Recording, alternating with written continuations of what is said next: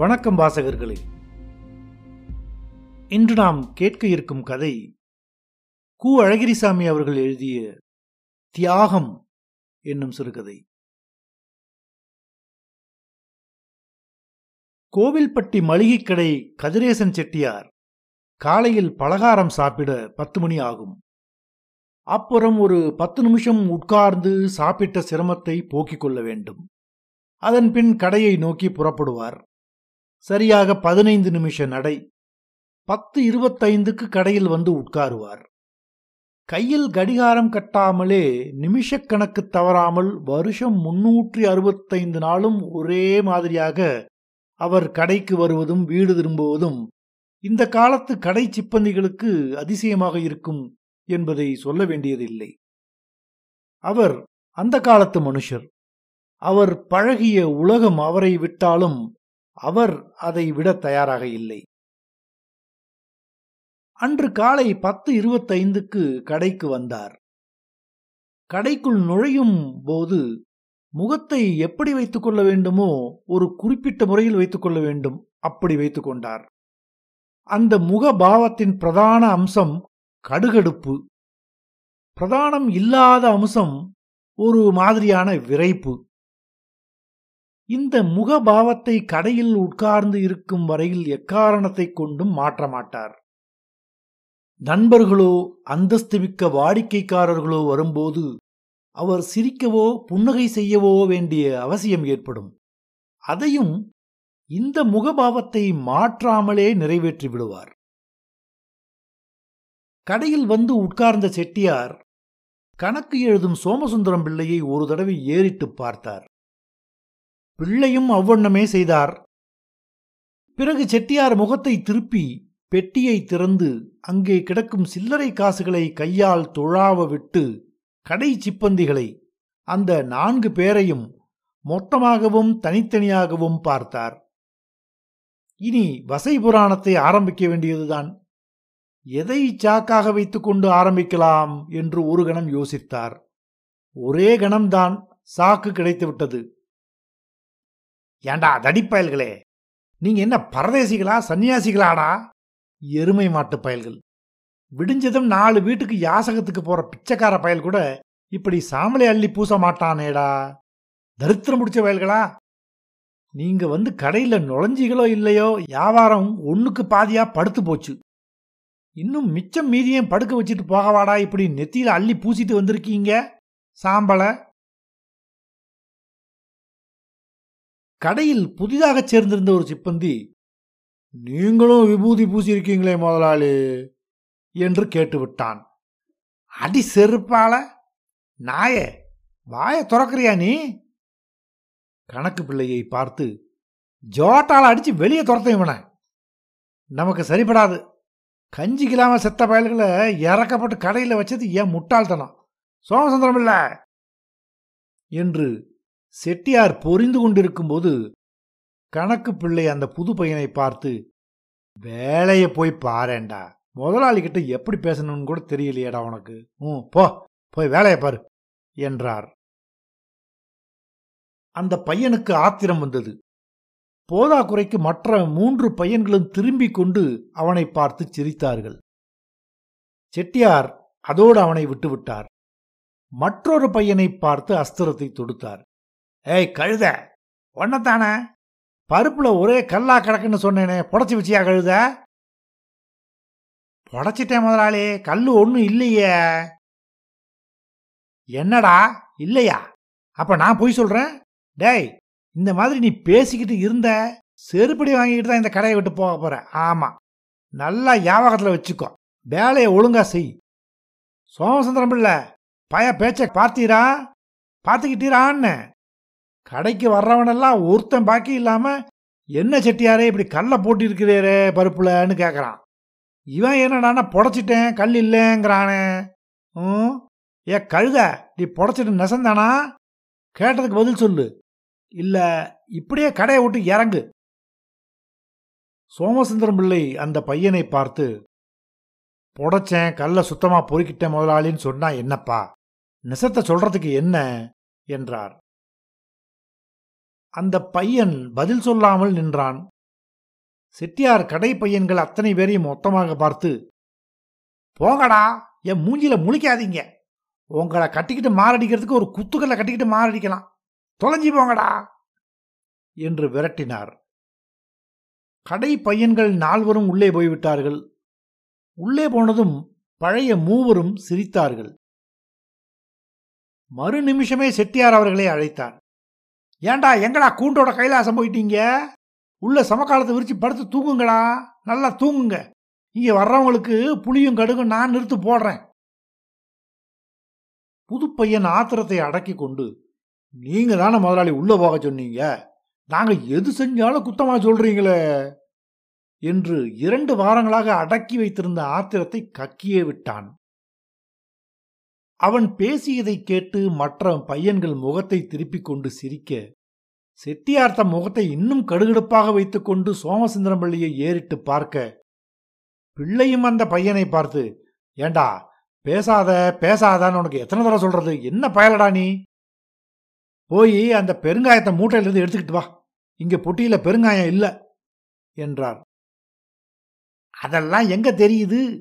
எல்லாம் சொல்லித்தான் நடக்க வேண்டியிருக்கு. ஏண்டா சோறு திங்கிறீங்களே? அதையும் சொன்னாதான் திம்பிங்களா? இல்லை கேட்குறேன் இப்படி அறிவு கெட்ட பயல்களாக வந்து நமக்குன்னு சேர்ந்துருக்காங்களே அதை சொல்லும். டேய் ஒன்னதாண்டா அந்த முத்தையா பிள்ளை பாக்கிய கேட்டியா? அதையும் சொன்னாதான் செய்வியா? கேட்டேன் முதலாளி. கேட்டியாக்கும் கெட்டிக்காரன் தான் கேட்டு வாங்கணும்னு தோணலையோ? பாக்கிய கொடுத்துட்டாரு என்று பெருமிதத்தோடு சொன்னான் பையன். அட என்னமோ இவன் சாமர்த்தியத்தில் வாங்கின மாதிரி இல்லை பேசுகிறான் கடன் வாங்கினவர் கொடுக்காமலா இருப்பார்? முத்தையா பிள்ளை யோக்கியன். இவனை போல் முடிச்சு மாதிரி பயலாக இருப்பாருன்னு நினச்சான் போல இருக்குது. அதனால தான் கொடுத்துட்டாருன்னு ரொம்ப சவடால சொல்கிறான் ஏய் நீ எப்படிடா போய் கேட்ட? கண்டிப்பாக கேட்டியா? கண்டிப்பாக தான் கேட்டேன் முதலாளி. கண்டிப்பாக கேட்டியா? உன்னை யாரடா அப்படி கேட்க சொன்னது? எதம் பதமாக பேசணும்னு உனக்கு எத்தனை தான் சொல்லியிருக்கேன்? கண்டிப்பாக பேசினா நாளைக்கு எவன்டா கடைக்கு வருவான்? அப்போது சோமசுந்தரம் பிள்ளை குறுக்கிட்டு சாவதானமாக முருகையா அந்த பெரிய கணக்கு நோட்டை இப்படி எடு என்றார். செட்டியார் முருகையாவை விட்டுவிட்டார். மற்றொரு பையனை ஏறிட்டு பார்த்து கொண்டிருந்த சமயத்தில் சண்முகம் பிள்ளை கடைக்கு வந்து சேர்ந்தார்.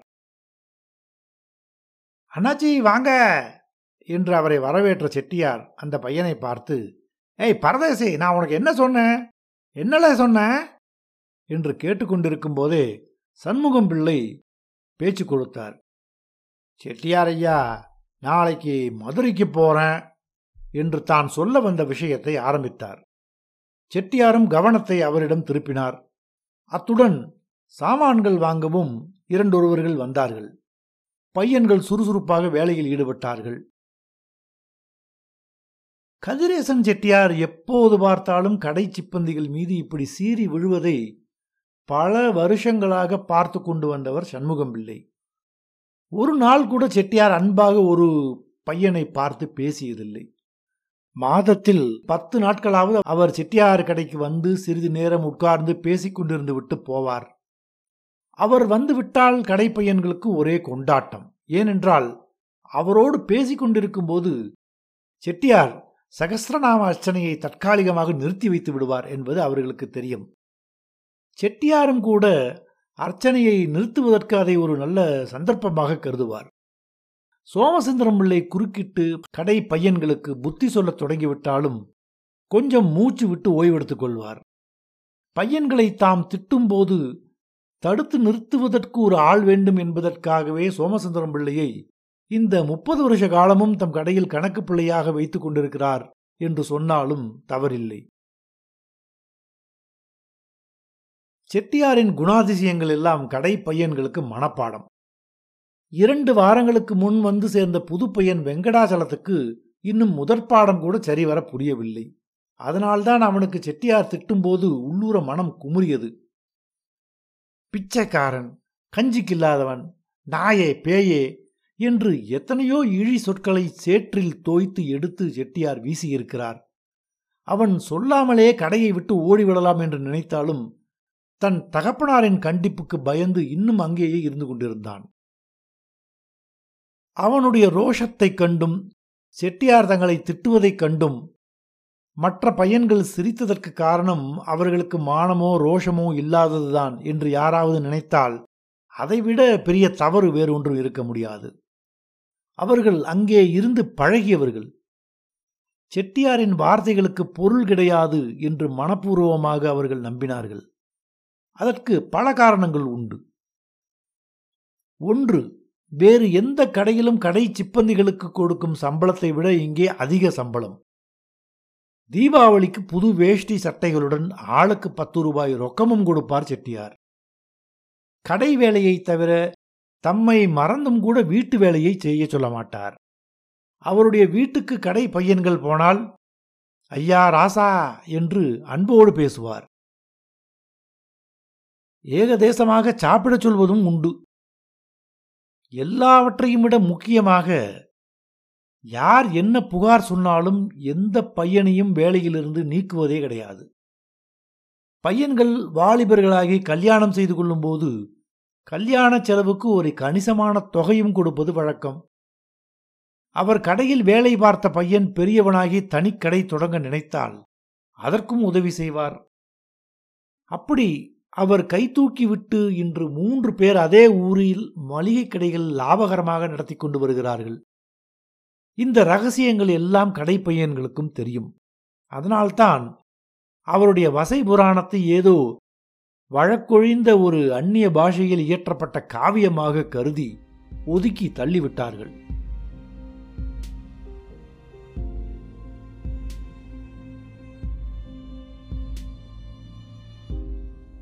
காலையில் பையன்கள் விபூதி பூசி வந்ததை கண்டு சீறி விழுந்ததை பார்த்த புது பையன் மறுநாள் வெறும் நெற்றியோடு வந்து விட்டான். அவ்வளவுதான். நீ என்னடா சைவனா இல்ல வேதக்காரனா? என்னலே முழிக்கிற? உன் மூஞ்சிய பார்த்தா எவன்டா கடைக்கு வருமா? நெத்திய சுடுகால மாதிரி வச்சுக்கிட்டு. போய் விபூதி எடுத்து பூசு என்று கணக்கு பிள்ளை அவனுக்கு புத்தி சொன்னார். செட்டியார் திட்டுவதை உடனே நிறுத்திவிட்டார். அன்று செண்பகவல்லி அம்மன் கோவிலில் கடைசி நாள் விழா பெரிய மேள கச்சேரி வான வேடிக்கை எல்லாம் ஏற்பாடாகி இருந்தன. வெளியூர் கூட்டம் தெருவெல்லாம் நிரம்பி வழிந்தது.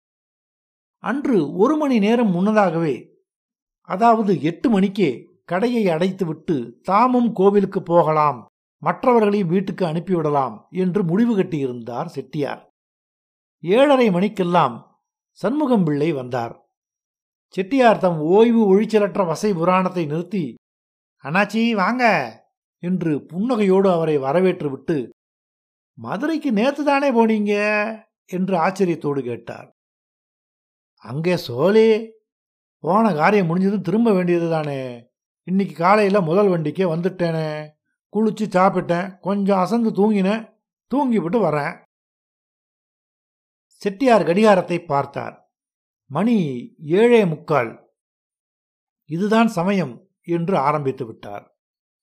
ஏண்டா தீவட்டி தெளியன்களா என்ன முதலாளி என்று இரண்டு பையன்கள் ஏக காலத்தில் கேட்டார்கள். என்ன முதலாளியா? நானும் ஒரு மணி நேரமா பார்த்துக்கிட்டு இருக்கேன். இந்த பயக வாயை திறந்து கேட்கட்டும்னு நீங்க எங்க கேட்பீங்க உங்களுக்கு சாமி ஏது சாத்தான் ஏதுடா? அப்படி தெய்வ பக்தி இருந்தா அவங்க மூஞ்சில கொஞ்சமாச்சும் களை இருக்குமே. அறிவு கட்ட பயல்களா? இன்னைக்கு திருநாளாச்சே ஊர் பூராவும் கோயிலுக்கு போய் சாமி கும்பிடுதே. நாமளும் போகணும்னு ஏன்டா உங்களுக்கு தோணலை? அப்போது சண்முகம் இல்லை. முதலாளி சொல்லாமல் எப்படி கடையை போட்டுட்டு சாமி பார்க்க போவாங்க? நீங்கள் சொல்கிறது நியாயம் இல்லையே செட்டியார் ஐயா என்றார் ஆமாம் அண்ணாச்சி சாமி கும்பிடுறது கூட முதலாளியை கேட்டு தான் கும்பிடணும். நீங்களும் அவங்க கட்சியில் சேர்ந்து பேசுங்க என்றார் செட்டியார். சோமசுந்தரம் பிள்ளை பையன்களை பார்த்து கடையை அடைப்பதற்கு எல்லாவற்றையும் எடுத்து உள்ளே வைக்கச் சொன்னார். அவர்களும் ஜரூராக அந்த வேலையில் இறங்கினார்கள். செட்டியார் மிகவும் கவலையோடு இந்த பயல்களோடு கத்தி கத்தி என் தொண்டை தண்ணி தான் வத்துது அண்ணாச்சி சே சே சே என்று சலித்து கொண்டார். சண்முகம் பிள்ளை சிரித்தார். சிறிது நேரத்தில் கடையை எடுத்து வைத்து பூட்டி முடிந்ததும் பையன்கள் கோவிலுக்கு போக உத்தரவுக்கு காத்திருந்தார்கள். என்னடா கோவிலுக்கு தானே? என்று கேட்டார் செட்டியார். ஆமாம் முதலாளி கோயிலுக்கு வெறுங்கையை விசிட்டு தான் போக போறீங்களா? பதில் இல்லை. என்னடா நான் கேட்குறேன் பேசாம நிற்கிறீங்களே வாயில் என்ன குழக்கட்டையா இருக்குது?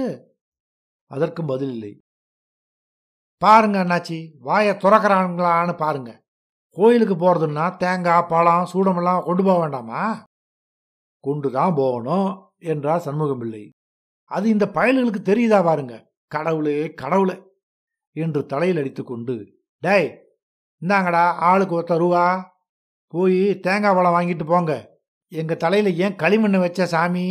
மூளையை வைக்கலைனாலும் கொஞ்சம் மெழுகையாவது வச்சிருக்க கூடாதான்னு சாமியை கேளுங்கடா. என்று சொல்லிவிட்டு நான்கு பேருக்கும் நான்கு ரூபாய்களை கொடுத்தார். பையன்கள் போய்விட்டார்கள். செட்டியார் சாவிக்குத்தோடு வீட்டை நோக்கி நடந்தார். சாப்பிட்டு அம்பாளின் நகர்வளத்தை பார்ப்பதாக உத்தேசம். அம்பாள் கடை தெருவுக்கு வர மணி பதினொன்றாகிவிடும் என்பது அவருக்கு தெரியும். சண்முகம் பிள்ளையும் அவரும் பேசிக்கொண்டே போனார்கள். அப்போது சண்முகம் பிள்ளை தாம் வெகு நாட்களாக கேட்க நினைத்ததை அன்று அப்பட்டமாக கேட்க துணிந்தார். என்ன ஆனாச்சி உங்களை அப்- எப்போ நான் கோவிச்சிருக்கேன்? என்ன இப்படி கேட்குறீங்க நமக்குள்ள என்ன வேத்துமை? இல்லை நீங்கள் ரொம்ப தயாள குணத்தோட இருக்கீங்க. ஊர்லேயும் உங்களை பற்றி பெருமையாக பேசிக்கிறாங்க. கடைப்பையங்களுக்கும் உங்களை போல் சம்பளம் கொடுக்குறவங்க இல்லைன்னு எனக்கு தெரியும். எல்லாம் நல்லா தான் இருக்குது ஆனால் இப்படி இருபத்தி நாலு மணி நேரமும் கடைப்பையங்களை திட்டிக்கிட்டே இருக்கீங்க. எப்போ வந்து பார்த்தாலும் எவனையாவது நிப்பாட்டி வச்சுக்கிட்டு பொரியறீங்களே. எதுக்கு? கொஞ்சம் அன்பா ஆதரவாக இருக்கலாம் இல்லை அண்ணாச்சி அன்பா ஆதரவா இல்லைன்னா நான் திட்டுவேனா? அதை கொஞ்சம் யோசனை பண்ணி பாருங்க.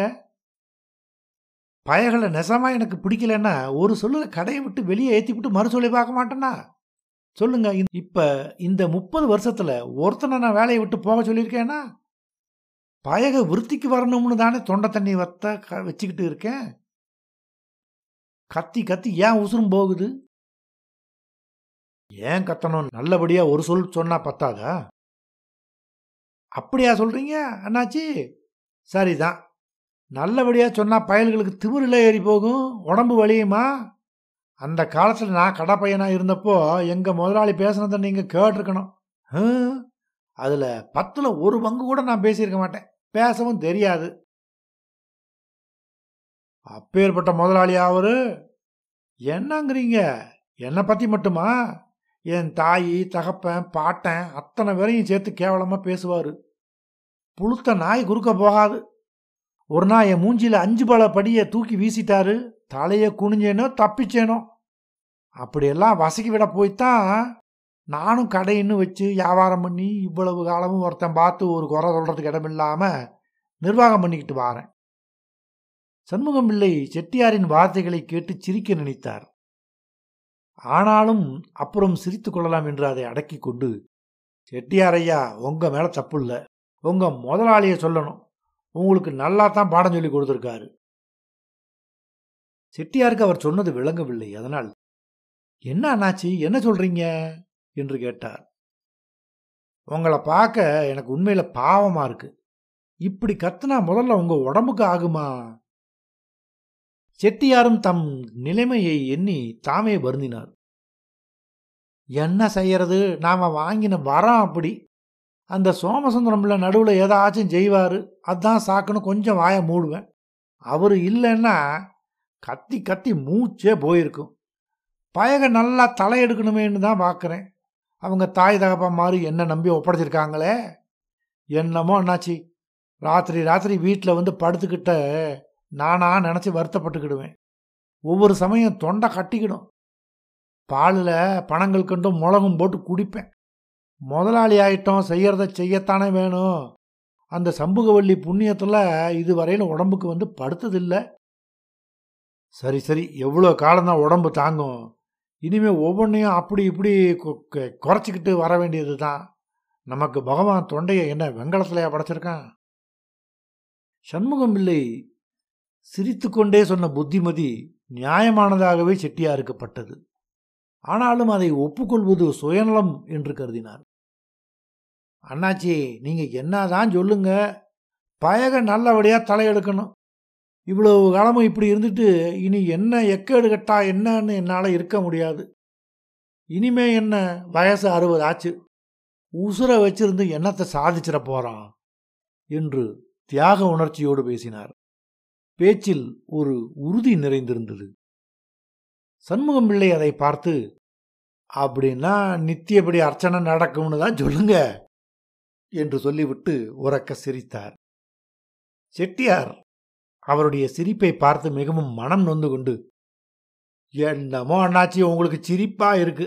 பாருங்க இப்போ உங்ககிட்ட சரியா கூட பேச முடியல. தொண்டை வலிக்குது. நான் பிறந்த வேலை. என்று அழமாட்டாத குறையாக சொல்லியபடி நடந்தார்.